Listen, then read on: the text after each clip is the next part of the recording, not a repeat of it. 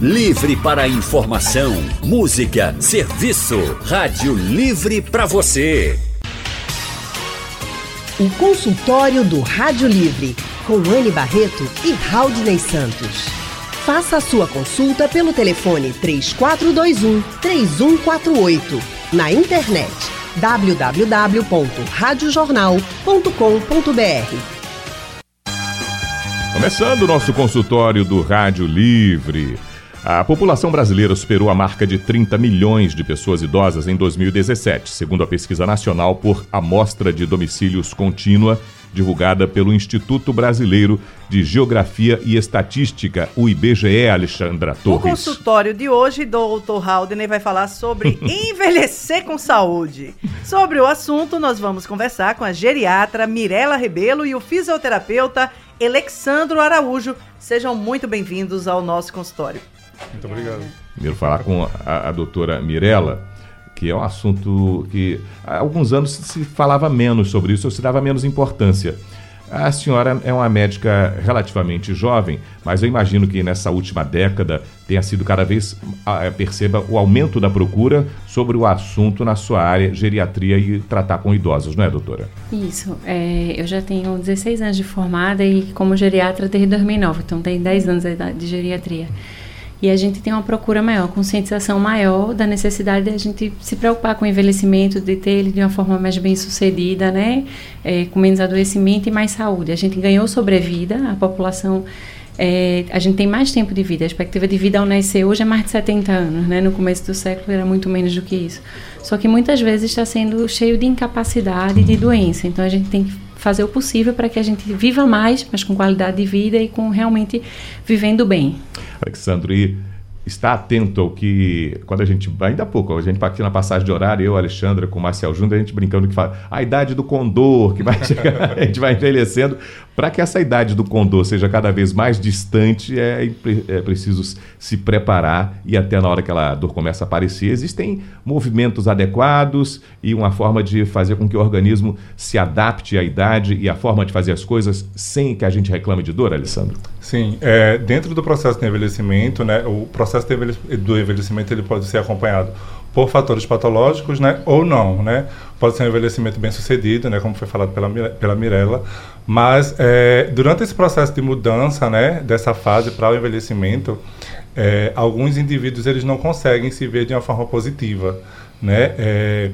O fato de ter um quadro patológico associado, né, o, o, fato de ter um quadro de dor importante, isso limita muito a questão funcional do paciente, não só funcional, mas emocional também. E dentro dessa realidade do que pode ser feito, muitos pacientes perguntam no consultório: eu preciso só esperar a fase de envelhecimento para poder cuidar da saúde, né? E não, tem que começar a cuidar lá de trás, né? Tem que vir lá de trás, cuidando da saúde, se exercitando. E se eu chego nesse processo de envelhecimento, já tenho um quadro de dor importante, uma artrose, uma osteoporose, eu tenho que fazer algo para melhorar ou eu preciso simplesmente aceitar? Não, tem que tratar, né?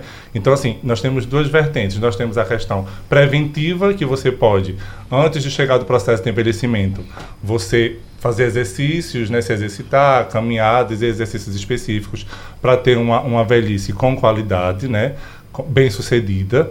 E se você vem com um histórico de envelhecimento que tem algum quadro patológico, existem intervenções, por exemplo, fisioterapêuticas, que vão ajudar você nesse processo, mesmo com quadro patológico, né? Uhum. Quadro de dor. Quando é que a gente pode dizer que uma velhice ou um envelhecimento foi bem sucedido? É, a gente, eu usei o termo bem sucedido e às vezes a gente até nem gosta de usar, porque não significa que quem está doente ou tem alguma Sim. doença não, tá, não é bem sucedido, né? Às vezes você tem um fator genético, outra coisa envolvida que não foi uma culpa do indivíduo, que parece bem sucedido o que você fez, né? E na verdade o bem sucedido é você chegar, né, à velhice acima dos seus 60 anos ou muito idoso acima dos 80, mantendo sua autonomia e sua independência. E a autonomia é a capacidade de decidir. Então você está cognitivamente bem para decidir né, sem uma, uma, síndrome demencial ou sem uma depressão, por exemplo, e você a capacidade de fazer. Então, você está independente, você conseguir se cuidar, fazer sair de casa, fazer suas compras, administrar a sua vida. Então, se você chega à sua velhice, apesar de ter, poder ter algumas doenças, algumas patologias, que é como bem falou a Alexandra, você vai fazer intervenções para você se manter ativo. Então, se você chega a, na velhice com autonomia e independência, você foi um envelhecimento bem sucedido. Não sei, o, o conceito de saúde é você é um bem-estar físico, psíquico, emocional e espiritual. Então, não é ausência de doença, é o bem-estar. Então, é você conseguir manter a autonomia e independência, a gente fala que o envelhecimento foi bem sucedido. E não significa que precisa ser ausente de doença. Pegando esse seu gancho, aí eu pergunto: é, a gente tem hoje uma qualidade um, ou uma quantidade de pessoas que estão mais preocupadas com isso, ou melhor, que estão conseguindo chegar a essa faixa etária com autonomia ou não. Nós ainda temos muita gente que ainda não despertou, por exemplo, a necessidade de uma atividade física, de que da importância disso para que elas consigam chegar bem, né, na terceira etapa da, da vida. Da vida. Nós temos dois pontos que nós podemos abordar. São aqueles pacientes que realmente têm a consciência da necessidade, né, que procuram, né, o tratamento, que, que entendem a sua necessidade dentro desse processo de envelhecimento. Mas também nós temos outro ponto de que o paciente ele adere ao tratamento, né? Ele, por exemplo, ele começa a fazer a fisioterapia, começa a se exercitar, começa a fazer a caminhada, mas aí ele não dá continuidade. Né? Então, para no meio do caminho. É, a continuidade é muito importante no tratamento, né, para para toda evolução, né? Seja, seja numa intervenção medicamentosa, seja numa, numa intervenção com exercícios, com a fisioterapia. Então, a continuidade é muito importante. Então, a gente tem dois, dois subtipos. Tem aqueles pacientes que realmente não têm consciência, não têm orientação, né? A gente, infelizmente, ainda tem pacientes que não têm essa ideia de que precisa fazer uma caminhada, que precisa se exercitar. Eu escuto muito no consultório. Eu vou fazer fisioterapia para o resto da vida, né? E sim, vai. Vai fazer para o resto da vida, porque o corpo é uma máquina que precisa estar em constante movimento, né, para não parar. Não fez Ui. antes, vai ter que fazer agora. Né? É. E, na verdade... Eu acho que a gente vai precisar sempre, né? Vamos de volta no nosso consultório do Rádio Livre. Eu vou fazer a apresentação que eu não fiz logo no início. A doutora Mirela Rebelo, que é médica pela Universidade Federal de Pernambuco, especialista e mestre em medicina interna e geriatria, é, ela é também coordenadora do Serviço de Cuidados Paliativos do IMIP, onde também é tutora das residências de Medicina Paliativa e de Geriatria. É professora é, de Medicina na Unicap e na Faculdade de Medicina de Olinda e atende também no consultório 3465-7363 e o celular é o 98165-7363. O Alex não, Alexandro. Alexandro. Alexandro Araújo é um profissional de fisioterapia, ele é fisioterapeuta especialista em gerontologia. Alexandro atende em consultório particular que fica em Candeias. O telefone da A da EA Terapias Integradas é o 3093 36 32. Ele trouxe inclusive um livro que conta uma história interessante que, um pouquinho antes da gente encerrar, eu queria que você falasse do, do livro, viu, Alexandre? Já é. Daqui a pouco a gente fala disso então. Mas, Xanda, vamos começar falando que a gente, quando está falando de pessoas idosas, hoje fica na cabeça de muita gente a dúvida, né? Quando é que eu sou idoso? Né? Quando é que chega esse, essa terceira idade? Ela começa onde?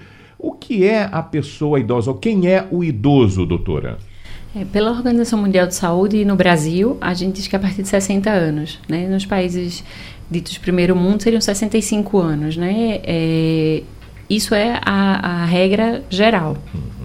Mas esse padrão ele muda de geração para geração, né? Antigamente, 40, 50 anos de idade, você já era considerada uma pessoa idosa. Hoje, uma pessoa com 50 anos está aí com todo uhum. plenitude, todo pique e aí, por exemplo, você tem hoje a Cláudia Raia fazendo aí, dando um banho de disposição, de jovialidade com 50 anos de idade. É, a gente era muito mais envelhecido antes, né? A gente chegava aos 60 anos muito envelhecido. Hoje a gente chega aos 60 muito bem, é. né? E aí a gente ainda pode trabalhar e se manter ativo. Então, muitas vezes a pessoa chega no consultório muito triste porque fez 60 e você olha para a pessoa e fala, mas você está muito bem fisicamente, muito bem cognitivamente, vamos lá viver. Sim, Agora, eu fico. É, a gente, quando foi para o intervalo, a gente estava falando sobre é, essa questão do, do envelhecimento e, e, com saúde. E eu até comentei aqui com vocês, né, é, no intervalo, que eu ouvi certa feita de que a, a gente passa dois terços da nossa vida fazendo todo tipo de exagero para querer ter saúde na terceira etapa da vida. Aí eu pergunto para vocês, tem lógica esse raciocínio? De fato, é uma questão cumulativa também quando a gente fala, por exemplo, da questão física, Alexandro, isso é uma questão cumulativa ou a partir de determinada idade, se eu começar a me exercitar, eu posso ganhar tempo, eu posso resgatar o que eu não fiz, digamos, perdi aí de alguns anos? Certo. A gente fala de um sistema que é aprendizado motor, né? E aí é, a nível cerebral. Então o que é que acontece? É, muito do que eu deixei de fazer lá atrás vai influenciar negativamente também no meu futuro. Né? Então, não necessariamente, não é uma via de regra, mas é, se eu não tive uma vida ativa no sentido. Porque há uma diferença entre atividade de vida diária, né? E há uma diferença entre exercício físico. Eu ia perguntar diferentes. isso. Que alguém vai dizer, ah, mas eu sou né? muito ativo, eu trabalho Exato. o dia todo, eu subo dessa escada. Exato. Isso aí o nosso cérebro não entende como exercício físico. O exercício físico é algo que é programado, que é pré-estabelecido, né? Que é, tem toda uma programação para que você venha ter o seu objetivo, ter a sua meta, ter o seu ganho. E atividade de vida diária é aquilo que você faz com toda a sua autonomia. Então, isso não conta como exercício físico. E as pessoas somatizam muito esse, essa, essa questão.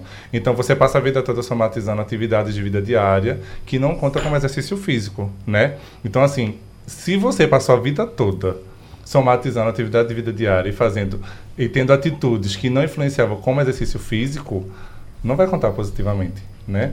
Então você precisa sim ter um histórico de atividade física, de exercícios para somar a sua condição de saúde e não atividade de vida diária. Então a gente realmente, não só antigamente, mas hoje também a gente vive numa, numa correria tão grande, né?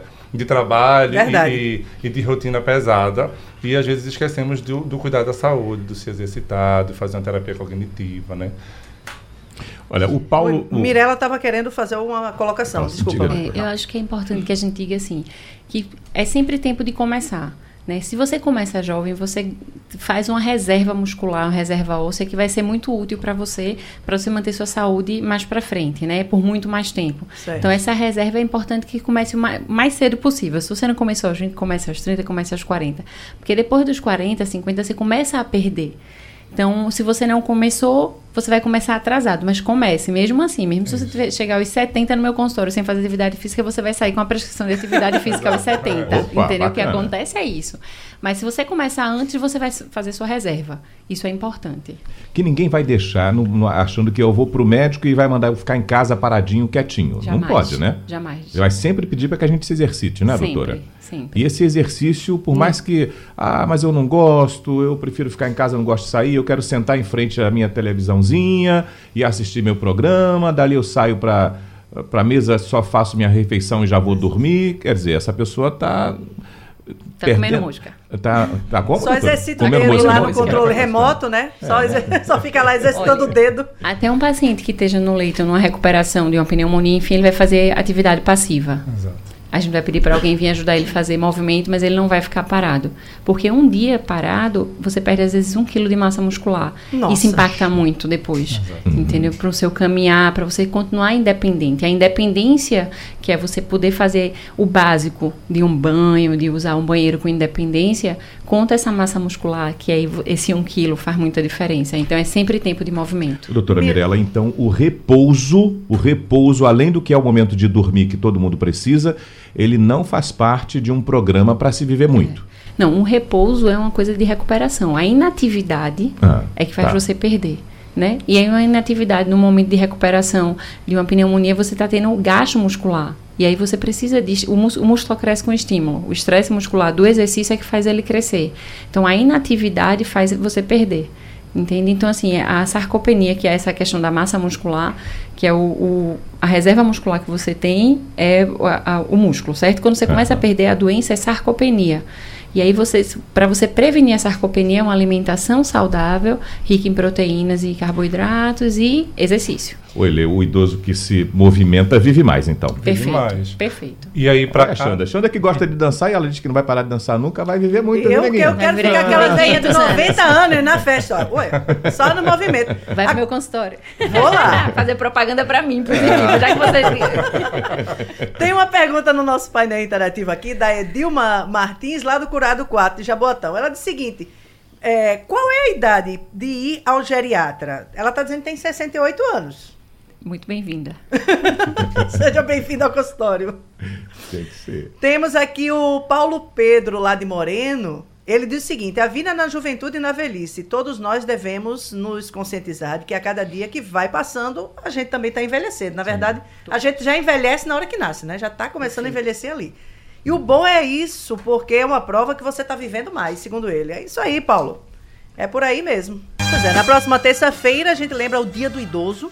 E hoje a gente está dando uma antecipada nesse tema, conversando aqui sobre o tema Envelhecendo com Saúde. Estamos com a médica e geriatra Mirela Rebelo e o fisioterapeuta Alexandro Araújo, também especialista em gerontologia. E é hora de telefone, Raudney Santos. Olha, o Laércio de Água Fria já está com a gente ao telefone. Oi, Laércio. Boa tarde, Raudney. Boa tarde, Alexandre. E boa tarde, oi, doutor. Boa tarde. É o seguinte, eu, eu costumo, é, eu trabalho assim, em peso, em peso urbano, né? Aí, às vezes, tem uma tarefa lá de, de 12 horas, a gente não quer esperar o carro da firma e ir embora. Agora, assim, às vezes eu estou na Guadiraba, aí eu moro aqui em Água Fria, eu, a gente vem andando e eu queria saber se isso aí é bem para a nossa saúde. Assim. Ah, se conta, se essa caminhada conta para manter a saúde em dia, né, Laércio? Você tá querendo Vamos saber, ouvir aqui. Laércio? Quanto tempo de caminhada? Quanto é tempo de caminhada, Laércio? Ele, de água... 40 minutos. 40 minutos. Vai ouvir. E aí, Alexandre, isso, isso, essa aí vale. Conta, essa vale. Essa, essa pode botar no, no ponto positivo. a partir de 30 minutos, né, a gente já tem uma resposta boa, né? O, o cérebro já contabiliza uma caminhada para um melhor condicionamento da saúde. Conta assim.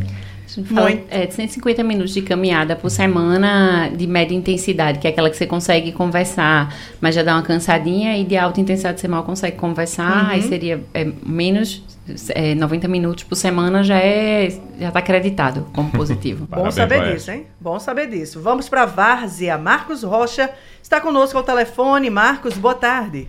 Boa tarde, boa tarde a todos. Tarde. Diga aí, faça a sua pergunta. Olha, veja só, eu sou, eu sou ciclista que às terças-feiras à noite e às quintas eu faço Recife, Paudalho, Carpina.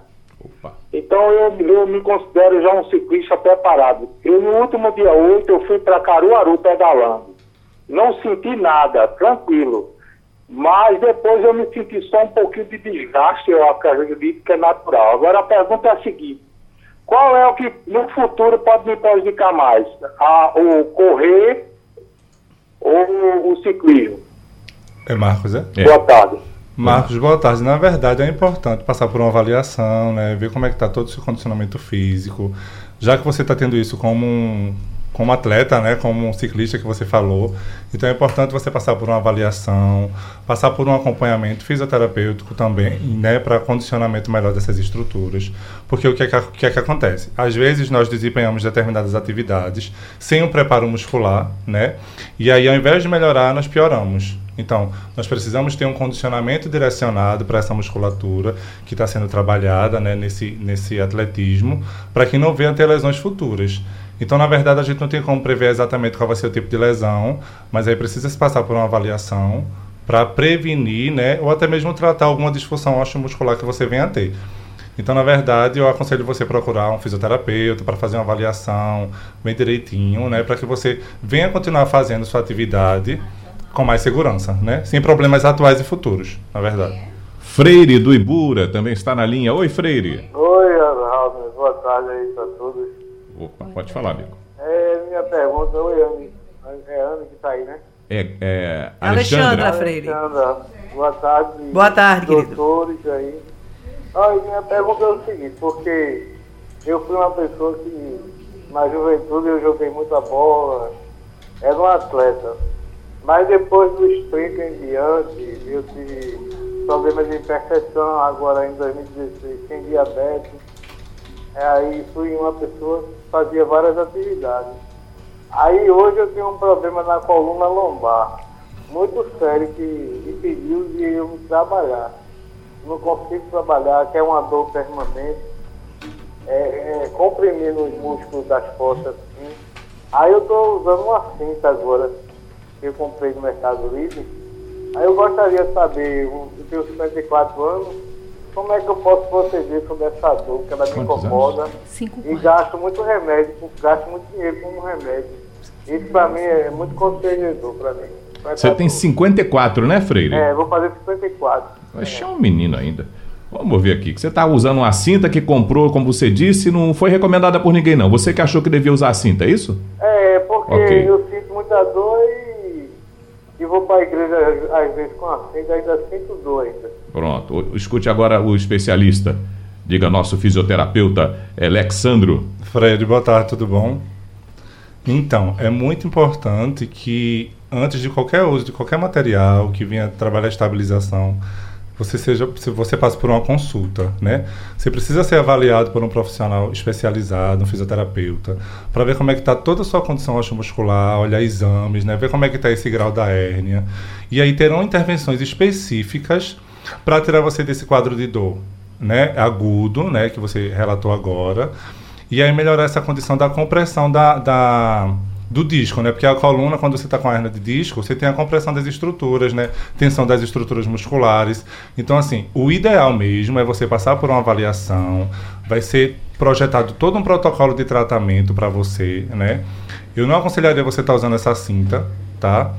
É, realmente você precisa passar por um profissional, entrar em tratamento para poder tratar a causa do problema, né? A gente precisa é, se preocupar com a causa do problema, não só com os sintomas. Vamos para Imbiribeira, o José está na linha. José, boa tarde. Alô, boa tarde para todos vocês aí. Tudo bom, José? Faça a sua pergunta. Tudo bem? É o seguinte, olha, é o seguinte. Eu fiz uma cirurgia de hérnia de disco, mas já faz uns 10 anos ou mais um pouco, certo? Só que eu sou uma pessoa muito, muito ágil, muito rápida, assim. Eu trabalho, eu sou um, eu trabalho uma, é, com a comida, eu faço comida, cozinha, certo? Então, então eu me acordo de 5 horas da manhã, começo a trabalhar às 6 horas, ok? E eu, eu descobri fazer a, é, a atividade, é, mas eu faço corro, mas eu corro, né? Eu faço corrida. Então, um dia sim, outro não, eu corro 10 quilômetros, dia sim, outro não. Aí eu trabalho de segunda a sábado. É, o domingo eu faço mais, eu faço 15 quilômetros, eu, é, eu faço até 20. E eu me sinto muito bem, graças a Deus, estou com atividade, é, é, é, meu físico é muito bem. Eu queria saber, é, é, eu tenho 55 anos, se eu estou fazendo mal a mim mesmo ou não. Como é a pergunta? José, ele quer saber se esse ritmo, esse estilo, ele fez uma cirurgia de hérnia e tem esse estilo de correr, tem 10 dias, é, 10 quilômetros alternados e no domingo, domingo ele chega a fazer uns 20 quilômetros. Ele está querendo saber se está fazendo bem para ele ou não. Se ele está correto do, nessa atividade física ou ele deveria talvez procurar um outro tipo de atividade, já que ele fez essa cirurgia de hérnia. É, se ele não sentir dor, né? Se não tem nenhum desconforto em relação à hérnia, a princípio não tem nenhum mal, né? Uhum. Não tem um problema maior. Agora, em termos, como ele faz alto rendimento, né? Acho que passar por uma avaliação para manutenção, às vezes é, precisaria algumas tempos é bom, né? reposições, isso, aquela consulta anual aí. é, pode ir com um fisioterapeuta ou com um médico para motivos diferentes, né? A Sim. gente seria mais para ver é, tudo que está fazendo e se precisa fazer mais alguma coisa em termos de saúde, né? E às vezes melhorar até o rendimento dele na corrida com a fisioterapia, às vezes alguma intervenção para ganho muscular, Isso. porque ele consome, né? A corrida Sim. ele consome. De volta no consultório do Rádio Livre, envelhecendo com saúde. Estamos conversando com a doutora Mirela Rebelo, que é geriatra, e também estamos conversando com o fisioterapeuta Alexandro Araújo. Xandra, tem participação pelo painel? Temos sim. A Marília, lá no Bom Sucesso em Olinda, ela faz a seguinte colocação. O meu sogro está em casa acamado há três anos e perdendo massa muscular com muita rapidez. Ouvi falar de uma proteína hospitalar para este tipo de situação. É possível ele recuperar a musculatura tomando essa proteína? O que a gente tem hoje dos estudos é que não basta só ingerir a proteína. Para você ganhar massa muscular, você precisa fazer o exercício, que seja de forma passiva com a fisioterapia, você precisa estressar o músculo. Então, na hora que você faz o estresse, que é o exercício, você perde um pouquinho de massa muscular e aí o organismo vai lá repor essa massa e aí ele faz mais do que o que perdeu. E é assim que você ganha. Aí você também tem que fazer a dieta, o aporte proteico na dieta, que seja a proteína, que talvez ela esteja se referindo a um suplemento, que aí vem a proteína, às vezes é Uhum. tipo leite, alguma coisa assim. Às vezes na ingesta de quem come bastante proteína, ovo, carne, e os vegetarianos que fazem reposição, às vezes com suplemento é, vegano, é o au- aumento do aporte em proteína é, de origem vegetal, que é Sim. leguminosas, oleaginosas, enfim. É, então tem que ser a dieta com atividade física, senão não a ganha. Haldane, eu queria aproveitar essa deixa para fazer uma pergunta, eh, Alexandro. É, algumas pessoas elas só correm Uhum. e acham que só correndo elas já estão com condicionamento físico. Mas aí eu te pergunto, a corrida, ela trabalha a, muscula- a musculatura ou ela só trabalha a questão do condicionamento cardiorrespiratório? A corrida em si, ela vai trabalhar o condicionamento cardiovascular, né? E vai trabalhar a resistência também da musculatura. Certo. A caminhada, né? Muito mais condicionamento cardiovascular do que resistência muscular, Certo. certo? Agora, nesse caso, a pessoa precisa fazer algum outro tipo de atividade, e aí a gente está falando de idosos, para repor massa óssea, para repor massa muscular, ou só a corrida basta? Então, a, Ou a cada, caminhada. cada paciente tem sua particularidade, né? Então, frente à avaliação, frente ao quadro clínico do paciente, a gente vai ver o que vai ser mais indicado para ele, o tipo de exercício, o tipo de atividade, se somando um exercício com uma caminhada, vai potencializar mais esse aumento da resistência e ganho de massa muscular. Então, é algo muito específico que vai depender de cada paciente. Mas muitas vezes, a gente só indica a caminhada para início, né? Ou muitas vezes a gente associa uma atividade, por exemplo, como o Pilates, com a caminhada, né? Vai depender muito da condição clínica do paciente. Vamos ouvir a participação da ouvinte, Ladjane, que fala com a gente de Campina do Barreto. Oi, Ladjane. Oi, boa tarde, Raudinei, boa tarde. É, Alexandra, Alexandra, né? Isso, Ladjane. Oi, Alexandra Gata. E os dois médicos, né? Ó, eu tenho uma pergunta para cada um. A primeira, para geriatra. Com que idade a gente já deve procurar um geriatra? E para o, o fisioterapeuta, doutor Alessandro, é, eu queria saber assim, uma pessoa que já foi idoso, já teve cinco derrames e faz de para caminhar, ele não quer caminhar normal, ele quer caminhar uma hora, uma hora e meia, ele que tem força nas pernas. A gente está certo, proibir, ele vai fazer 80 anos em janeiro. A gente está certo não querer que ele faça ou a gente deve deixar ele livre? É o meu avô. Boa tarde para vocês aí. Boa tarde, Obrigado, Ladjane. Ladjane. Idade, primeiro. Pronto, boa tarde, Ladiane. 60 anos a gente é idoso. E ao consultório do geriatra, sempre que você estiver preocupado com seu envelhecimento. Então, às vezes você pode ir antes, né? Ah, e quando você é mais idoso, mais- acima de 80 anos, eu acho que o geriatra faz muita diferença. Né? Mas procurar um médico para você consultar sobre o seu envelhecimento a qualquer tempo que você esteja preocupado com ele. Você pode ir. A E partir ela dos deve- 40, se a pessoa chega lá, doutor, olha, eu quero saber- entender como é que vai ser envelhecer. Tenho 40 anos de idade, a senhora já pode começar a me orientar? Posso, a gente Olha pode aí. começar e vai dando o intervalo da consulta necessária, né? Não precisa vir com muita frequência. Ok. Alexandre, com relação à segunda pergunta, ela deve deixar a pessoa de 80 anos andar ou não? Então, de jeito nenhum, mas tem um porém. Vai depender da condição. Se o paciente apresenta a condição para andar, né, para ficar em pé e andar, deve se estimular sim, precisa se estimular, né? Mas se o paciente não apresenta a condição atual para tal, então a gente precisa Ela diz que ele quer recursos. andar uma hora, se deixar, ele É anda. porque entre querer e poder tem uma diferença, né? Então, a gente precisa ver qual é a condição. Se ele apresenta a condição, se passou por uma avaliação fisioterapêutica, está sendo acompanhado e aquela- aquilo que a gente fala da continuidade, né? Passa no consultório, mas- mas precisa dar continuidade em casa. Então, se ele tem condição, estimula sim, coloca para ficar de pé, coloca para andar, que é muito importante. Ah, bom. Então ele tem, agora tem que estar sempre é bom estar sempre próximo a alguém acompanhando, Sim, com né, certeza. Alexandre? Exatamente. Pra não deixá-lo sozinho perto, e vai, exato. vai lá, ele vai dar essa volta no quarteirão, vai até De a rua e nenhum. volta sozinho, sem De ter. jeito nenhum. Sempre orientado, acompanhado, né? Acho que é Ótimo. importante diria que idoso que cai, né, precisa ser avaliado. Então, se ele já levou alguma queda, então essa avaliação fisioterápica ainda é Exato, urgente. é. Tem a questão Né? da perda auditiva, né? Que a gente também tem que ter muita atenção com o idoso nesse período, né? Isso, a gente comenta, né, que, que você precisa ouvir para você lembrar. Então, às vezes o idoso passa por esquecido sem nem ter ouvido a informação. Então, quando a gente falou de fazer exercício para você ter reserva muscular na velhice, então você preservar a sua audição para que ela esteja boa na velhice é importante. E hoje está todo mundo com seu headphone ligado nas alturas, hum. em seu próprio mundo. Opa! Né? A gente está chegando já próximo ao encerramento. Eu vou pedir para o Alexandro Araújo falar desse livro que você trouxe e nos presenteou aqui, Alexandro, que é entre a Vida e o Milagre. O que é que você conta nesse livro? Isso, é uma autobiografia que eu lancei esse ano, né? E aí eu retrato o, o que eu passei há um ano. Um processo bem difícil, cirúrgico. Fiquei internado 42 dias. Opa. Decorrente de uma apendicite, né? Apendicite. Isso. Meu abdômen foi aberto sete vezes. E passei cinco meses nesse processo de recuperação. E aí eu falo todo esse processo que eu passei, né? Tem um outro processo também de infância que também está no livro. E aí eu falo desse processo de infância, desse que foi há um ano. Falo também da, da partida da minha mãe, que foi logo após a minha recuperação. Uhum. E alguns textos que eu escrevo que é de otimismo, amor e fé. Né, que estão no livro também. Ah, que bom. Ele é, eu vejo que ele foi, foi lançado pela editora IGP Isso. e as pessoas podem é, encontrar o seu livro aonde? Diretamente comigo. Ok. Ah.